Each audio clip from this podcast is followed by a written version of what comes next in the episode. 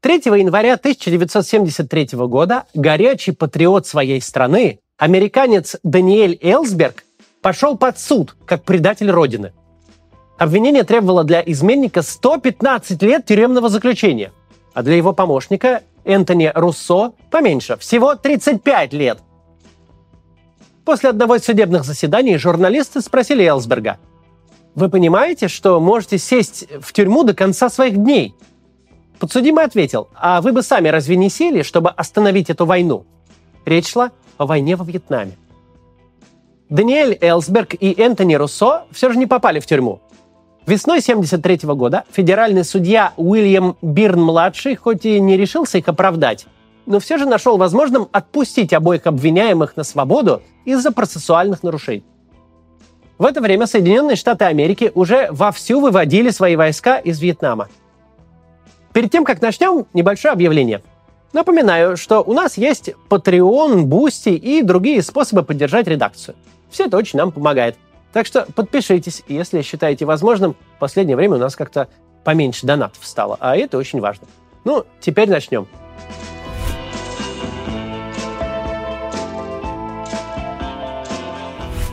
Даниэль Элсберг – главный герой нашего повествования. Родился он 7 апреля 1931 года в Чикаго в семье евреев-выходцев из России. Его детство прошло в Детройте. В 17 лет он потерял почти всю семью. Во время совместной поездки отец Даниэля уснул за рулем. Автомобиль влетел в опору моста. Отец выжил, но мать и сестра погибли. Сам Даниэль несколько месяцев провел в больнице. Элсберг любил своего отца. После случившегося он сделал очень взрослый вывод. Даже те, кого мы любим, могут совершать чудовищную ошибку. Через четверть века Элсберг применит этот же принцип к своей стране – он всегда был патриотом, но видел страшные ошибки Соединенных Штатов и осуждал их. Элсберг окончил Гарвард с отличием в 1952 году и потом еще год учился в Кембридже. С 1954 по 1957 год Элсберг проходил службу по призыву в американской армии. И не где-нибудь, а в корпусе морской пехоты Соединенных Штатов. За три года он дослужился до звания первого лейтенанта – сам Элсберг вспоминает тот период своей жизни как самый счастливый. Он был в отличной физической форме и прекрасно смотрелся в форме военной.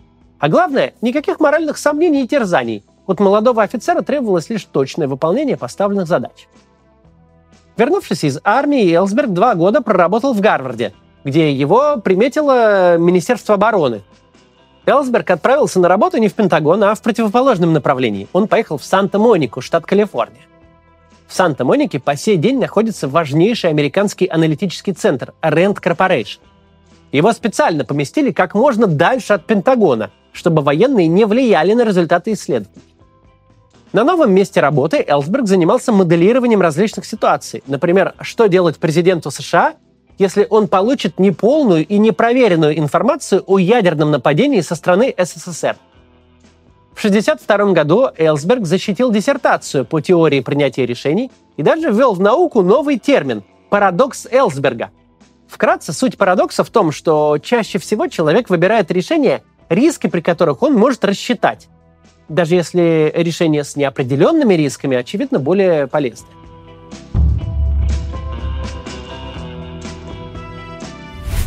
2 и 4 августа 1964 года у побережья Вьетнама произошли два таинственных инцидента в Танкинском заливе. Второй танкинский инцидент стал отправной точкой американской интервенции во Вьетнаме. Во время своей предвыборной кампании в 1963 году кандидат в президенты Линдон Джонсон заявил, «Я не собираюсь посылать американских парней за 9 или 10 тысяч миль от дома, чтобы они сделали то, что азиатские парни должны сделать сами для себя – 4 августа 1964 года произошел инцидент в Южно-Китайском море, после которого американские парни как раз и отправились за тысячи миль от дома. В это время аналитик Элсберг как раз переехал в Вашингтон, где был принят на работу непосредственно в Министерство обороны. Именно 4 августа был его первый рабочий день в Пентагоне. С началом войны во Вьетнаме Элсберг пересмотрел свои подходы к аналитике. Ему же недостаточно было делать теоретические выкладки у себя в кабинете. Он хотел увидеть положение дел собственными глазами. Элсберг поехал во Вьетнам. Командировка продлилась два года. Причем Даниэль Элсберг числился сотрудником не Министерства обороны, а Госдепартамента США. Тем не менее, он достал себе военную униформу и снаряжение, чтобы лично участвовать в рейдах среди вьетнамских джунглей. Как гражданский специалист он не мог получить штатную американскую винтовку. Но он все же раздобыл себе компактный пистолет-пулемет. Во время рейдов Элсберг не раз оказывался под пулями бойцов Вьетконга. В джунглях Вьетнама Элсберг увидел разительное отличие реальной ситуации на земле от бравурных деклараций военного и политического руководства.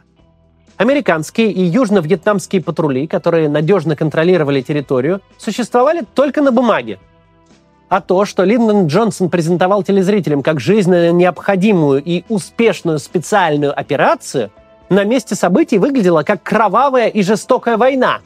И главное, война ненужная. Война, у которой нет достижимых целей и никаких иных перспектив, кроме массовой гибели американских солдат и неоправданных страданий миллионов вьетнамцев. Как военный аналитик, Элсберг ощущал свою личную ответственность за происходящее и персональную причастность к совершаемым во Вьетнаме преступлениям. С этими чувствами он вернулся обратно в Соединенные Штаты. В 70-м году Элсберг женился вторым браком на Патрисии Маркс, которая придерживалась антивоенных взглядов. Они давно встречались. Патрисия даже поехала за Дэниелем в Сайгон. Э, там они на время даже разошлись. Даниэль пытался как-то оправдать действия армии США, но его девушка этих оправданий не принимала – когда они вновь сошлись в Америке, оба оказались в странном положении. Убежденная пацифистка к ужасу и негодованию своих знакомых встречалась с военным аналитиком. А Даниэль в свободное от работы время ходил вместе с Патрисией на антивоенные манифестации, где раздавал листовки против войны во Вьетнаме. И каждый раз думал, хоть бы меня не увидели сослуживцы.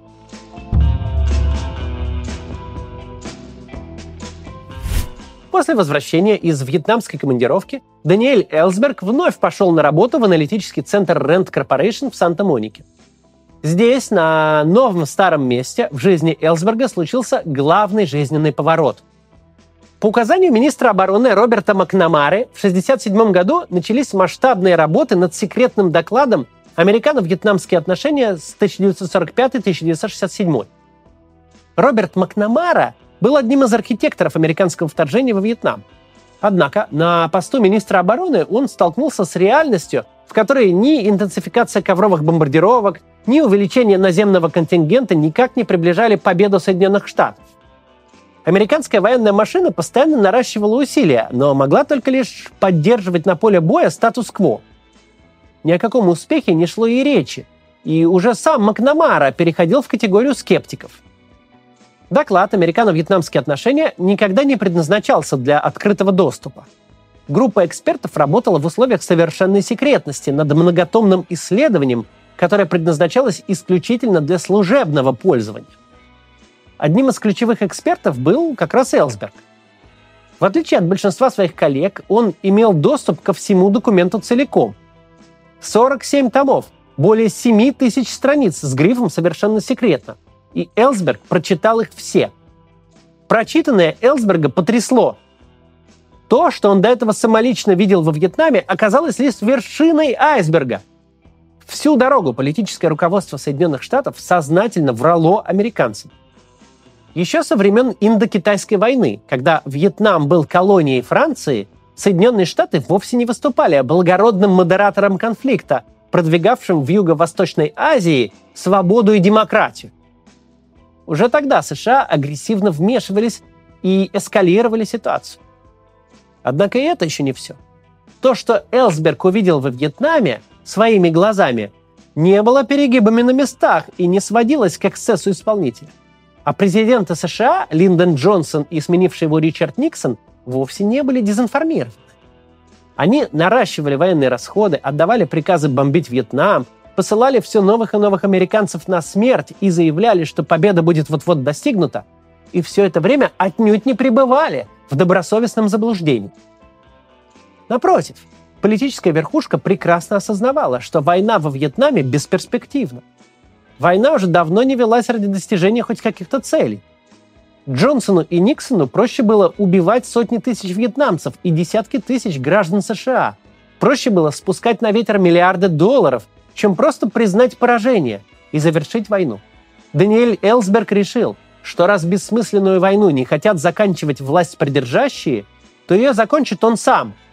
В марте 1968 года Элсберг организовал первую утечку информации. 19 марта в газете «Нью-Йорк Таймс» появилась небольшая статья, в которой говорилось о существовании секретного доклада про Вьетнам и о том, что его скрывают от общественности. 1 октября 1969 года Элсберг начал тайно снимать копии со страниц секретного доклада. Помогал ему друг и коллега Энтони Руссо. Вместе они скопировали 43 из 47 томов. Поначалу Элсберг надеялся обнародовать документы через конгрессменов, критически настроенных к вьетнамской войне. Но повлиять на государственную систему в рамках самой системы у него так и не вышло. Поэтому 21 марта 1971 года Элсберг совершил один из самых масштабных сливов информации в истории Соединенных Штатов. Он передал тысячи листов доклада журналисту «Нью-Йорк Таймс» Нилу Шиину. Нил Шиин снял аж на три месяца номер в нью-йоркской гостинице «Хилтон». Там группа журналистов под его руководством все это время изучала документы и готовила их к публикации. 11 июня, после долгих сомнений и колебаний, владелец «Нью-Йорк Таймс» Артур Окс Сульцбергер дал материалу зеленый свет. 13 июня 1971 года вышла первая из целой серии публикаций, посвященных так называемым документам Пентагона. Именно под таким названием «Документы Пентагона» секретный доклад стал известен американскому обществу. В США разразился грандиозный скандал. Президент Ричард Никсон задействовал все свои административные ресурсы, чтобы на выход новых публикаций о документах Пентагона был наложен юридический запрет – Никсон лично дал соответствующее распоряжение генеральному прокурору Джону Митчеллу и добился таки своего. Казалось, журналисты «Нью-Йорк Таймс» проиграли схватку с государственной машиной. Но тут на помощь пришли конкуренты. Кэтрин Грэм и Бенджамин Брэдли, хозяйка и главный редактор газеты «Вашингтон-Пост», начали свою серию статей, основанных на документах Пентагона. Ставка была серьезная. Грэм поставила на кон газету, которой ее семья владела с 1933 года – Брэдли рисковал не только карьерой главного редактора, но и честью мундира. В годы Второй мировой он был офицером разведки, а теперь должен был пойти против военного ведомства. После публикации «Вашингтон-Пост» еще полтора десятка американских газет решились взять в работу копии документов Пентагона. Очевидный перевес теперь уже был на стороне четвертой власти, американской прессы. Но Ричард Никсон продолжал давить на журналистов. Только 30 июня 1971 года Верховный суд США поставил в этом противоборстве точку. Суд подтвердил право СМИ публиковать материалы в соответствии с первой поправкой Конституции США, гарантирующей свободу слова и прессы. Не сумев побороть журналистов, президент Никсон решил расправиться хотя бы с их информатором, Элсбергом. Но и здесь Ричард Никсон переиграл сам себя – для тайной слежки, сбора компромата и поиска доказательств вины Элсберга была собрана специальная группа агентов, известных как сантехники Белого дома или водопроводчики Никсона. Существуют версии, что помимо шпионажа рассматривалась дискредитация или даже физическое устранение Элсберга. Слежка за ним была совершенно незаконной. И именно благодаря этому обстоятельству Элсберг и Руссо избежали наказания. Суд постановил – что доказательства, добытые незаконным путем, не могут быть приняты во внимание. Те самые водопроводчики еще сыграют роковую роль для самого Ричарда Никсона. В ходе Утергейского скандала это произойдет. А тот самый смелый главред Вашингтон-Пост Бенджамин Брэдли станет знаменитым, опубликовав первые материалы о незаконной слежке за кандидатами в президенты. Но это уже совсем другая история.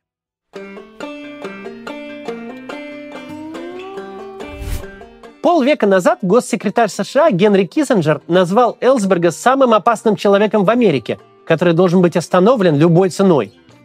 Но остановить его не смогли ни государственный секретарь, ни генеральный прокурор, ни сам президент Штатов. В конце 2011 года все части документов Пентагона, включая недостающие, были выложены в интернет. В открытом доступе оказались и записи совещаний в кабинете Ричарда Никсона, где тот рвал и металл. А фраза «самый опасный человек в Америке» стала отличным названием биографического фильма про Данила Элсберга. Конечно же, об опасности Элсберга для Америки невозможно говорить без иронии. Опасными для США были бессмысленная война и нехватка воли у политического руководства, чтобы признать неудачу и вывести войска. Война во Вьетнаме уносила жизни не только вьетнамцев, но и десятков тысяч американцев. Сотни тысяч граждан США она искалечила физически и духовно. Поступок Элсберга – пример гражданской ответственности и настоящего патриотизма. Он спасал жизни своих соотечественников и сделал все от него зависящее, чтобы его страна перестала копать яму сама себе. Государство не всегда поступает правильно, далеко не всегда действует на благо себе и своим гражданам. Поэтому патриот – это не тот, кто всегда за и совсем согласен. Это в первую очередь мыслящий человек, который думает о том, что лучше для его страны – в верном ли направлении она движется? Не нужно ли вмешаться, чтобы исправить ошибки и просчеты власти? На днях 2 марта 91-летний Дэниел Элсберг объявил, что у него обнаружена неоперабельная опухоль, и жить ему осталось от 3 до 6 месяцев. По его словам, сейчас он чувствует себя хорошо, даже шутит. Мое качество жизни резко возросло, ведь теперь я могу не придерживаться бесцелевой диеты. История наша не только про человека и его принципы. История наша, вне всяких сомнений, про то, что и очень развитые демократии, и очень здоровые политические режимы могут творить глупости. Могут творить даже кровавые глупости. Каким бы ни было общественное устройство, но решения все еще принимают люди, а люди способны принимать очень плохие решения. Политические модели отличают не наличие или отсутствие глупых решений или глупых людей, их принимающих. Их отличает наличие системы самоконтроля и самоочистки – системы коррекции ошибок. В США реально существуют независимые СМИ, и они могут торпедировать президентскую администрацию. Существует закон и суд, способный этот закон защитить.